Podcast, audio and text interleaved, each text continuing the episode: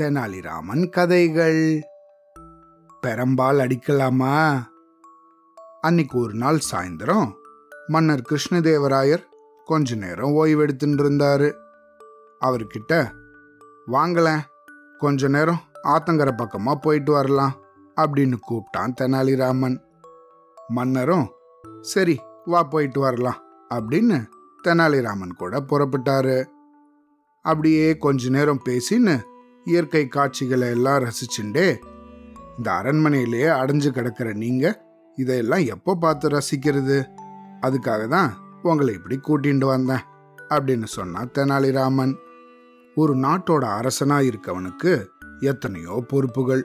அதையெல்லாம் கவனிக்கவே நேரம் போதுமானதா இல்லையே அப்படின்னாரு மன்னர். இந்த மாதிரி ரெண்டு பேரும் சுவாரஸ்யமா பேசிட்டு போயிட்டே இருந்தாங்க. அப்படி போகும்போது தெனாலிராமன் கவனிக்காம தரையில இருந்த மாட்டு சாணியை மிதிச்சிட்டான். உடனே அந்த காலை தூக்கிண்டே தொத்தி தொத்தி நொண்டி நொண்டி நடந்தான் தெனாலிராமன். இதை பார்த்த அரசரோ விழுந்து விழுந்து சிரிச்சாரு. அப்படியே தத்தி தத்தி ஓடி நல்லா தன்னோட காலை அலம்பிண்டு வந்தான் தெனாலிராமன். அப்படி வந்த அவனை பார்த்து அடடே தெனாலிராமா இனி இந்த மாதிரி அலம்பினாலாம் கால் சுத்தமாகாது அப்படின்னு நையாண்டி பண்ணாரு மன்னர்.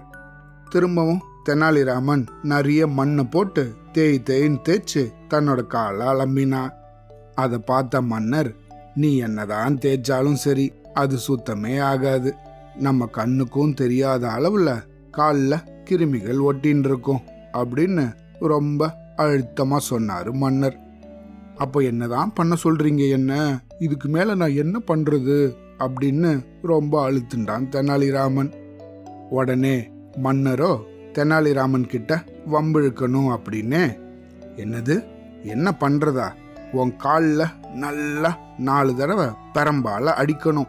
அப்படி அடிச்சாதான் அதுல இருக்கிற கிருமிகள் எல்லாம் பயந்து ஓடிடும் அப்படின்னு சொன்னாரு.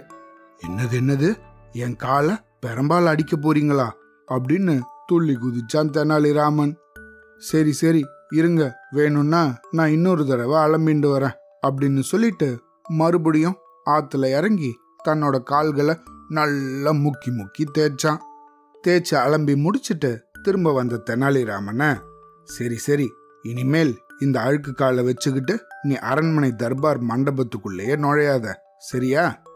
அங்க விரிச்சிருக்கிற ரத்ன ஜமக்காலம் எல்லாம் உன்னால மாசடைஞ்சிடும் அப்படின்னு எச்சரிச்சாரு மன்னர். சரிதான் போங்க இப்ப அப்படிதான் சொல்லுவீங்க. ஆனா அதுக்கப்புறம் நீங்களே உங்களோட வார்த்தையை மாத்திக்க போறீங்க பாருங்க அப்படின்னு சொன்னா தெனாலிராமன்.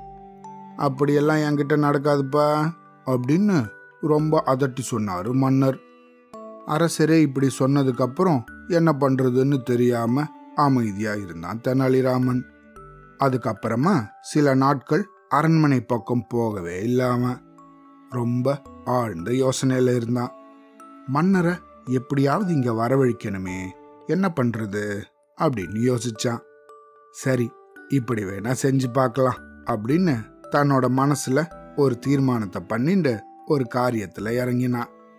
என்ன பண்ணான் தெரியுமா? தன் வீட்டோட கொல்லைப்புறத்தில் அனாவசியமா விளைஞ்சிருந்த செடிகளை எல்லாம் பிடுங்கி போட்டுட்டு தரைய சமப்படுத்தினா நேர்த்தியான பட்டு ரோஜா செடிகளை பயிர் விற்கிறதுல தீவிரமா முனைஞ்சான். அதுக்காக ஓசூர்ல இருந்து தாஜ்மஹால் ரோஜா பூ பக்கத்துல வெவ்வேறு ஊர்கள்ல இருந்து விதவிதமான ரோஜா செடிகளை எல்லாம் தர வச்சு அங்க நட ஆரம்பிச்சான். சீக்கிரத்திலேயே அதுங்கெல்லாம் ஜாம் ஜாம்னு துளிர் விட்டு அழகா வளர ஆரம்பிச்சுது. அந்த செடிகளுக்கு பக்கத்திலேயே கொஞ்சம் ஆழமாக பள்ளத்தை வெட்டினான் அதில் நிறைய குப்பை மாட்டு சாணி இது எல்லாத்தையும் போட்டு நல்லா நிரப்பிட்டான். அப்புறம் அதில் கொஞ்சம் ரோஜா செடிகளை பிடுங்கி நட்டான். அதுக்கு சுற்றி கொஞ்சம் மணலை தூவி விட்டான். மன்னர் கிருஷ்ணதேவராயிருக்கோ ரோஜா செடிகள்னா ரொம்ப பிடிக்கும். இது தெரிஞ்சுதான் தெனாலிராமன் இந்த ஏற்பாடையெல்லாம் செஞ்சிருந்தான். இதையெல்லாம் செஞ்சதுக்கப்புறம் அங்கே பூத்திருக்க அழகான இந்த வண்ண வண்ண ரோஜா மலர்களை எல்லாம் வந்து பார்க்கும்படி மன்னருக்கு ஆள் விட்டு அனுப்பினா. அந்த சமயம் பார்த்து மன்னர் ஏதோ ஒரு வெளியூருக்கு போகிறதுக்கு தயாராயின்னு இருந்தாரு இந்த செய்தி கிடைச்சதும் வெளியூர் போறத கொஞ்சம் ஒத்தி போட்டுட்டு தெனாலிராமன் வீட்டுக்கு புறப்பட்டு வந்தாரு. தான் வந்த குதிரைய தோட்டத்துக்கு வெளியே கட்டிட்டு தெனாலிராமனோட தோட்டத்துக்குள்ள நுழைஞ்சாரு மன்னர். அங்க அவரை வரவேற்கிறதுக்காக தெனாலிராமன் தயாரா காத்திருந்தான். தோட்டத்துக்கு வந்த மன்னர் அங்க இருந்த பூக்களை எல்லாம் பார்த்து ஆஹா எத்தனை நேர்த்தியான பூக்கள். இந்த செடிகளை எல்லாம் எங்கிருந்து நீ சேகரிச்ச? இவ்வளவு அருமையா பயிர் செஞ்சிருக்கியே அப்படின்னு சொல்லிக்கிட்டே அந்த செடிகளுக்கு பக்கத்துல போன மன்னர் வழியில இருந்த அந்த பள்ளத்துல சறுக்கி தபால்னு விழுந்துட்டாரு. அதுல வழுக்கி விழுந்ததும் அரசனோட உடல் கழுத்து வரைக்கும் அந்த பள்ளத்துக்குள்ள புதஞ்சு போயிடுச்சு. எழுந்துக்க முயற்சி செய்ய செய்ய அவரோட உடம்பு உள்ளதான் போச்சே தவிர வெளியே வரவே முடியல. அடடா மன்னா கொஞ்சம் இருங்க இருங்க. இதோ வந்துட்டேன் அப்படின்னு வீட்டுக்குள்ள ஓடி போனான் தெனாலிராமன். அடடா சரிதான். உதவிக்கு யாரையோ ஆளை கூட்டின்னு வர போறான் போல இருக்கு அப்படின்னு நினைச்சுக்கிட்டே மன்னர் அந்த சாணி நாத்தத்தை தாங்க முடியாம மூச்சை இழுத்து பிடிச்சிட்டு அங்க இருந்தாரு. ஆனா தெனாலிராமன் திரும்பி வரும்போது தன் கையில நீட்டமான ஒரு மூங்கில் பெரம்பு எடுத்துட்டு வந்தான். கொஞ்சம் இருங்க மன்னா அப்படின்னு சொன்ன தெனாலிராமன் தன் கையில இருந்த பெரம்ப ஹுவா ஹுவா ஹுவா அப்படின்னு கண்ணாபின்னான்னு சுத்த ஆரம்பிச்சான். இத பார்த்த மன்னருக்கு ஒண்ணுமே புரியல. திரு திருன்னு முழிச்சாரு.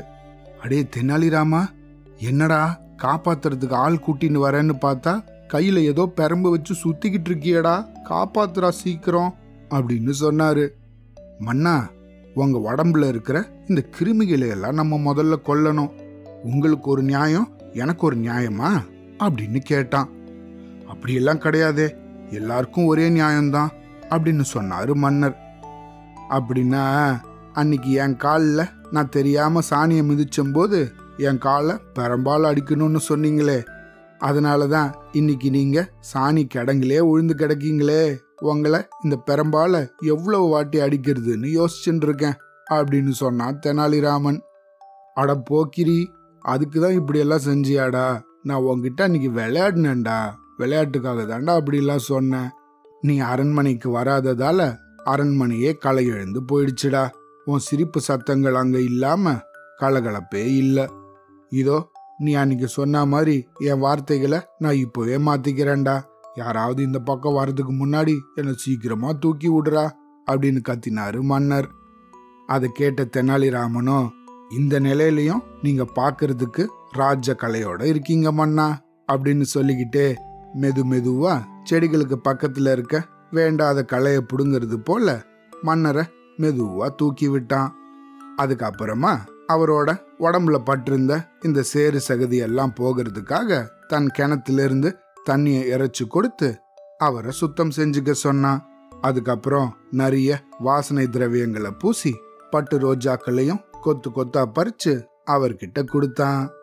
அப்புறம் தெனாலிராமனை பார்த்த மன்னர் நீயும் என் கூடயே வாடா அப்படின்னு அப்போவே தெனாலிராமனையும் தன் கூடவே அரண்மனைக்கு கூட்டிட்டு போனாரு மன்னர். අවුලොදා